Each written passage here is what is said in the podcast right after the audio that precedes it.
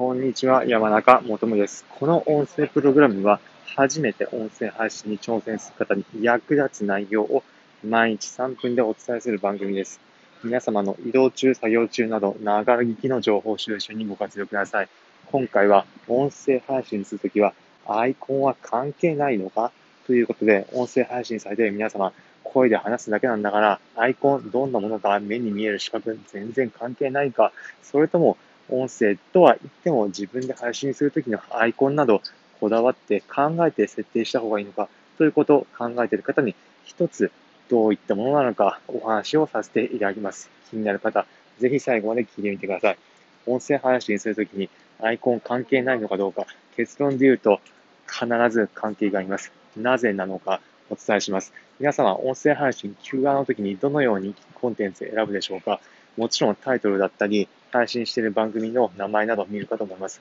それ以外に、そうです。皆さん、アイコン、アイキャッチ必ず見るのではないでしょうか音声配信サービス、ポッドキャストでもそうですが、配信している時の番組にタイトルと一緒にアイキャッチのアイコン、いわゆるサムネイルというふうにも呼ばれるかもしれませんが、そのようなもの必ず配置されているかというふうに思います。皆さん、そのアイコンを見て、この番組どんなものなのかなとイメージを沸かせて、そこで興味があればその番組を聞いてみるというふうに行動されるかというふうに思います。なので、結論、皆さん、自分が音声配信されるときに、アイコンも自分のコンテンツに合ったもの、また、それを見た人が興味を引くようなものを設定してみてください。そういうふうに言うから、どういうふうに設定すればいいかわからないという方で、一つどういうふうに設定するのかお話しさせていただきます。結論は、皆様、配信しているコンテンツが何なのかわかる内容、それをしてみてください。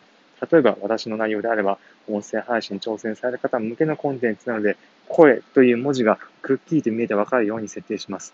他にも皆さん、例えば、健康系だったり、痩せる系だったり、フィットネスのことを伝えるという風な番組であれば、皆様、フィットネストレーナーの服装を着たアイコンを設定してみるというふうにすれば、あ、この放送を聞けば健康を、痩せたりだとか、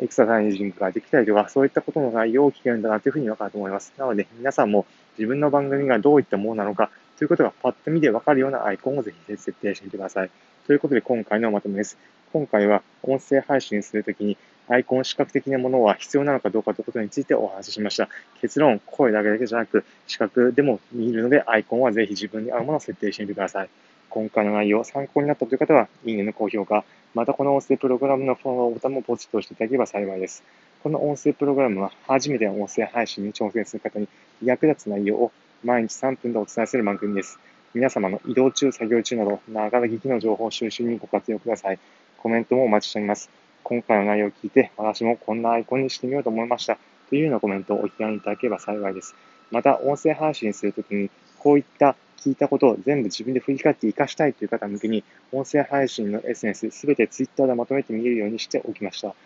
気になる方、リンク先を説明欄のところ貼っておくので、そちらから Twitter ご覧いただければ幸いです。まだ、この音声聞いてるときに、自分も試しにこういうふうにやろうと思ったけど、うん、なかなかあんまりうまくいかないな、だったり、うん、音声配信どういうふうに続けていこうかというふうに考えている方もいらっしゃるかと思います。そういった方向けに、音声配信の語り合い場ということで、音声配信されている方が集まって、いろいろと相談したり話し合えればご用意しました。毎週土曜日の午後2時、14時から音声配信の語り合い場ということで、音声配信サービスのスタンド FM で皆さん集まって語り合えればご用意しましたので、毎週土曜日午後2時、スタンド FM でライブ配信なら山中元または音声配信のコツなので検索してみてください。皆様の音声配信に活かせるコツ、ぜひ掴んでいただければと思います。それでは今回もお聴きいただきありがとうございました。また次回お会いしましょう。いい一日お過ごしください。それじゃあ。